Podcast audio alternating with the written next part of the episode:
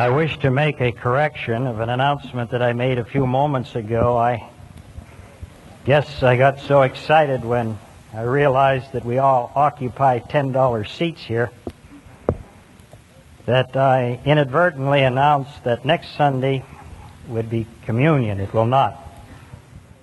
One of your very efficient staff members contacted me by means of our private telephone during the singing of that beautiful anthem to say that I said Holy Communion. No, next week it's the sacrament of infant baptism, and I stand corrected. Hear the word of God as it's found in the first gospel, Matthew, the 19th chapter, beginning to read at the 16th verse. And behold, one came up to Jesus saying, Teacher, Teacher, what good deed must I do to have eternal life? And Jesus said to him, Why do you ask me about what is good? One there is who is good. If you would enter light, keep the commandments.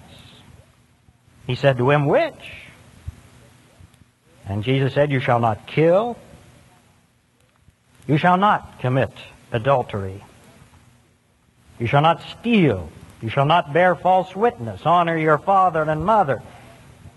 And you shall love your neighbor as yourself. The young man said to him, All these I have observed. What do I still lack? Jesus said to him, If you would be perfect, go, sell what you possess, and give to the poor and you will have treasure in heaven. And come, follow me. When the young man heard this, he went away sorrowful, for he had great possessions. Amen and amen.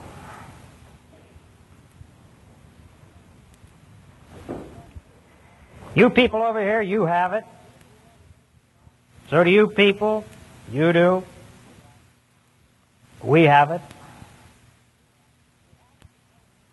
We have it because God's placed it in each one of us. This desire to acquire, this passion to possess. We have it. It's a part of being human and being alive. You ever realize nobody has to teach us? Nobody has to teach us how to want.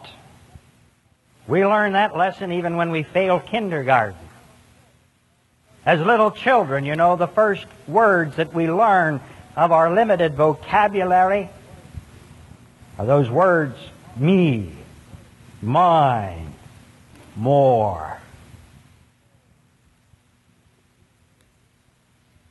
This incident that is recorded to us in Scripture tells us about the life of a, a young, rich ruler. Boy, he had everything youth, power, treasure. What more could he want? We'd be satisfied for that, wouldn't we? But this man was not. He still felt that there was one thing he lacked. And he came to Jesus to ask how he could get that one thing more. We know the feeling. One person asked J.D. Rockefeller when he was living, what does it require to make a wealthy person happy? What does it take to satisfy him? And honestly and simply, Mr. Rockefeller responded, just a little more. That's why we're not satisfied. That is a sign of our passion to possess. You and I have it. We brought it to church with us today. And if you don't realize it, that's a passion that every one of us will carry to the grave. Now, fortunately, God's Son, Jesus Christ, when He came to teach us about life, He recognized this passion, this desire that is within each one of us.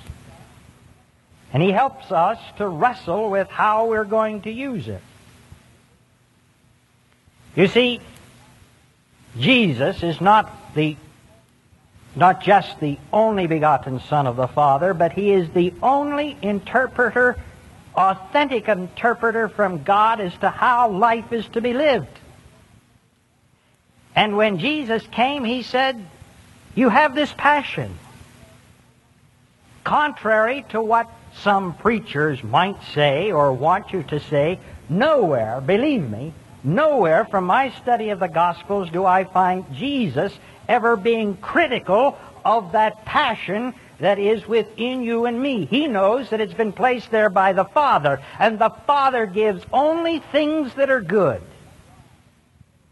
That drive, that passion to possess, that desire to, to accumulate and to get.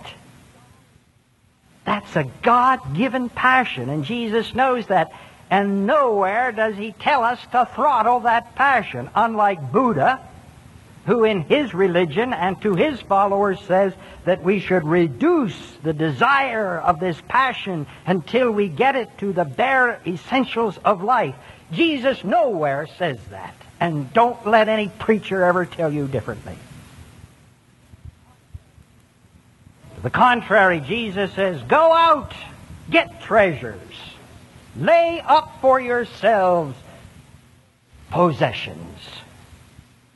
Multiply. Use your talents. Go get them. But, says Jesus, and that's the big little word.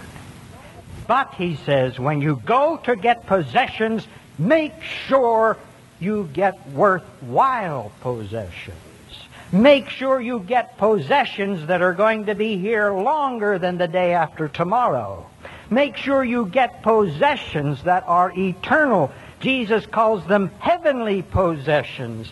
Lay up for yourselves treasures in heaven where neither moss nor rust doth corrupt, and where thieves do not break through and steal. That's the kind of possessions Jesus wants you and me to get and He's given us the passion to possess and wants us to go get those gifts.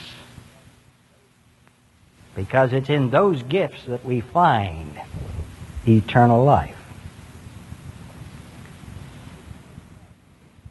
You see, Jesus knows what we know that God has given to every one of us not only this passion to possess, but He's also given us the tools with which we can feed that passion and possess. God has given to everyone three tools. We call them the three T's. You have them, I have them.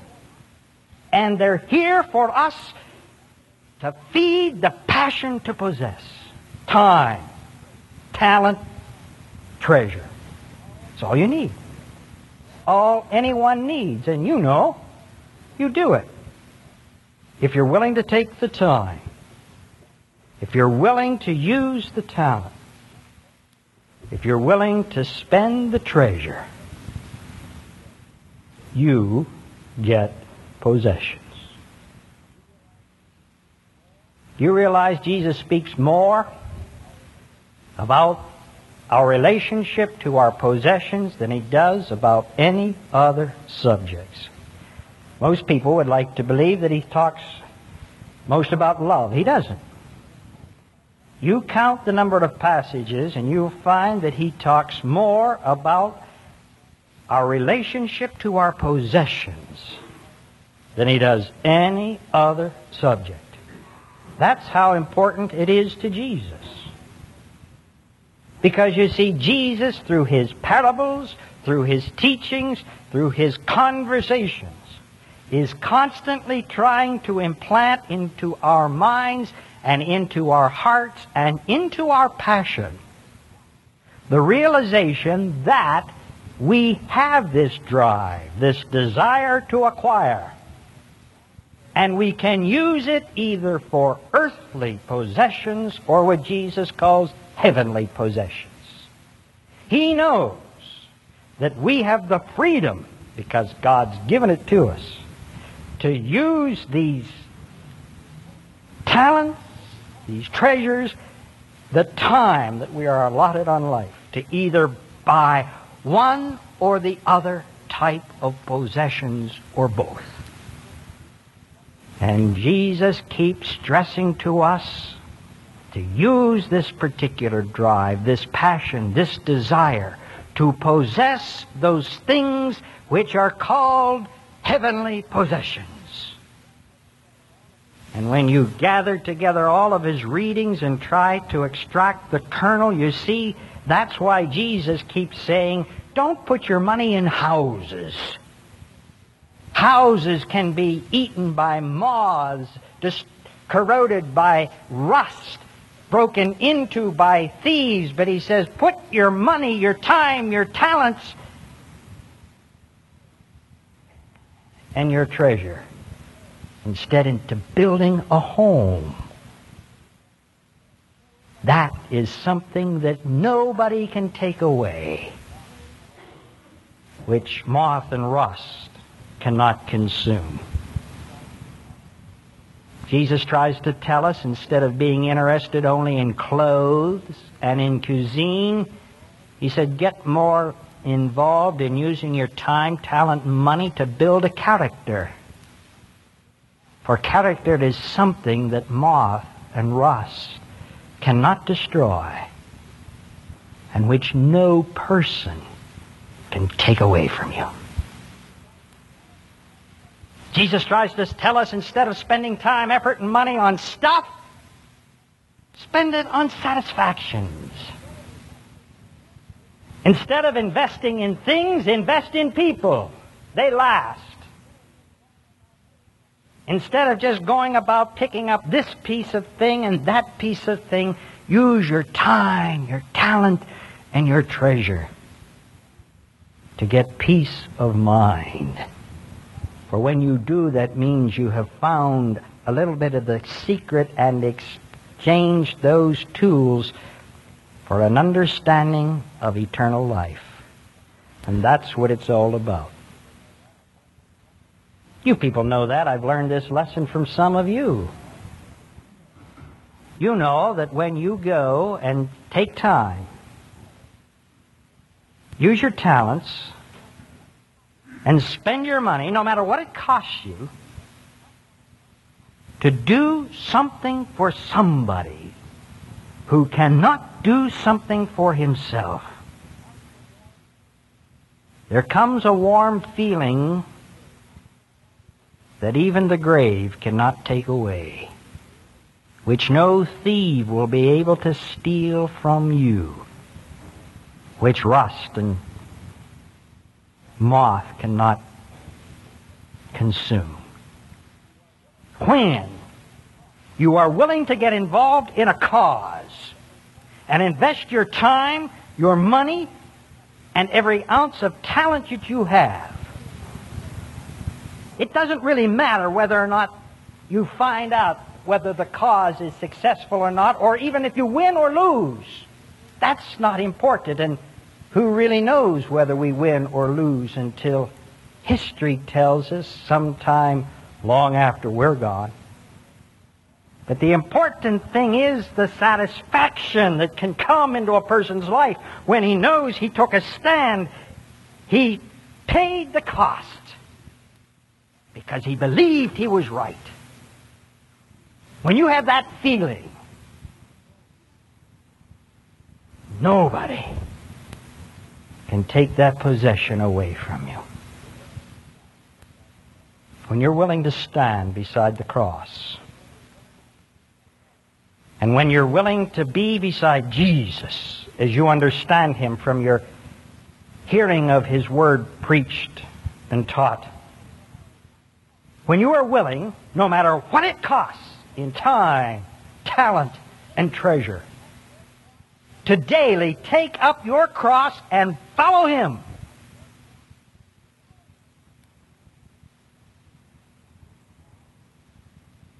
You have a peace, a sense that no earthly possession can give to you and which no earthly force can ever take away from you. And that's what Jesus wants us to have because that is what life is all about. Feelings, satisfactions, knowledge, a belief that what we do is not temporal, but is eternal. That's why Jesus spends so much time on this subject because so much of what you and I find in life will depend upon how we use our T's, time, talents, treasure. Now, today, whether we're using them to buy earthly possessions or whether we're exchanging them to buy heavenly possessions. Whether or not we're investing them in eternity or whether we're just wasting them today. You see, Jesus does not want any of us to learn the lesson from first-hand experience, but rather he wants us to learn it by believing in him. That if we don't learn how to invest in eternity, and in heavenly possessions. We are individuals who are liable to gain the possession of the whole world, but in the process lose our own souls. Now, if you have to learn that lesson through experience, and you are not willing to learn that from the teaching of Jesus, when you do learn it from experience, it's too late. It's too late. And you cannot then start to invest in eternal and heavenly possessions. J.M. Barrie wrote a three act play. It's very short. I recommend it to you. Some years back he wrote it that all three acts take place in an attorney's office. In the first act, a man and a woman, a couple, enter into the attorney's office. They obviously are bride and groom and they're ecstatic with happiness. The young man, Philip Ross, he has come into an inheritance. They're going to make out a will and the husband wants to do it with one sentence. Leave all of his earthly belongings to his wife. And she laughingly and lovingly protests, no, darling, that's not right. Let us share it with some of your cousins and with that beautiful little nursing home down the road.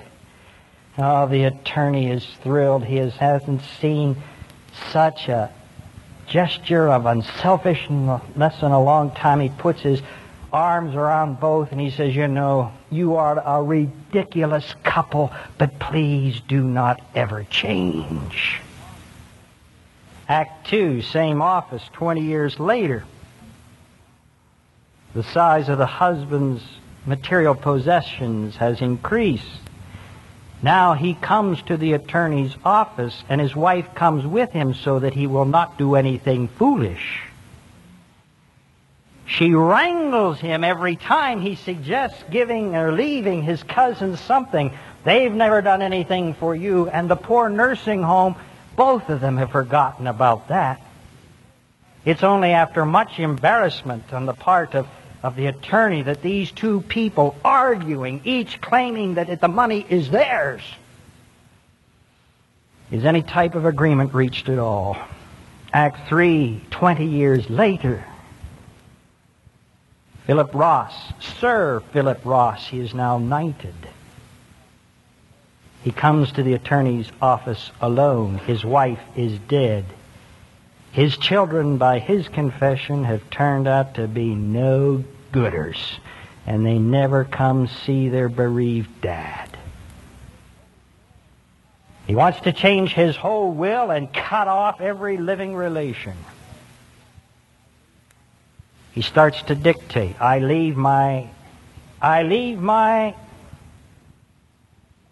oh Lord, who can I leave this to? And he paces up and down the attorney's office, pulls a sheet of paper out, hands it to the attorney, and said, On this piece of paper are the names of six people that I fought to get my money. I beat them. Now divide it amongst those six and leave it to them with my curses.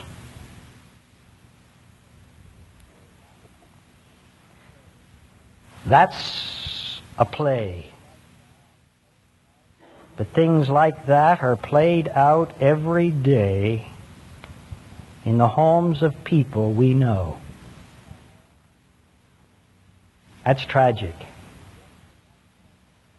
Because when you get to that moment and learn the lesson that this passion to possess can eventually possess you, when that truth dawns upon you, it's too late. And you forfeit the right to invest in eternal life. So the point you see of this incident that we read and are trying to explain right now is simply this. That Jesus is trying to tell you and me today that a person can never be too young to start making investments in heavenly possessions. And even for the young, it now may be even too late. The person that comes to Jesus is a rich, young ruler. He has been to church. He observes the commandments ever since the days of his youth. He is prosperous. He is mighty, but he is unhappy. And what upsets Jesus and sorrows him is that this young person, mind you, we don't know how young, but the Bible, Matthew calls him young, this young person throughout all of the gifts that have been given to him in his life, he has not yet learned that his possessions can possess him unless he first has used his passions to possess those gifts that can last.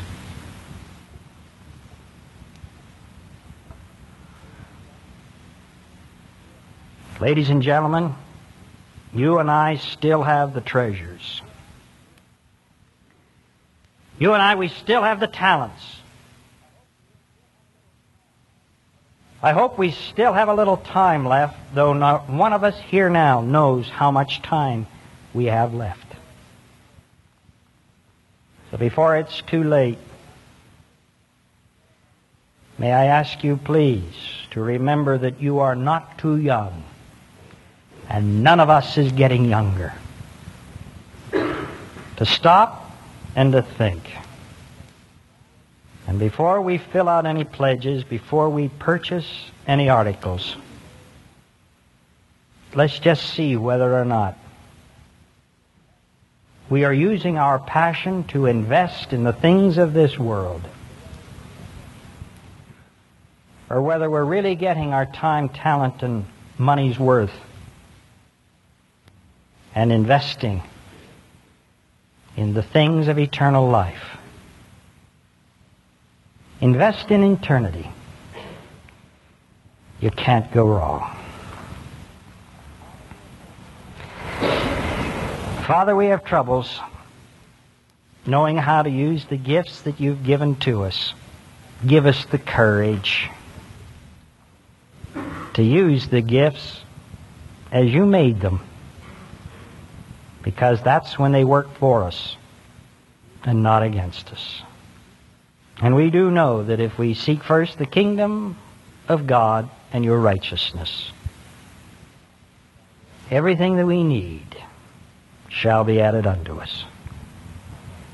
Lord, help us to have learned in this hour. And now may the grace of our Lord Jesus Christ, the love of God, and the communion of His Holy Spirit be and abide with you all now and forevermore. Amen.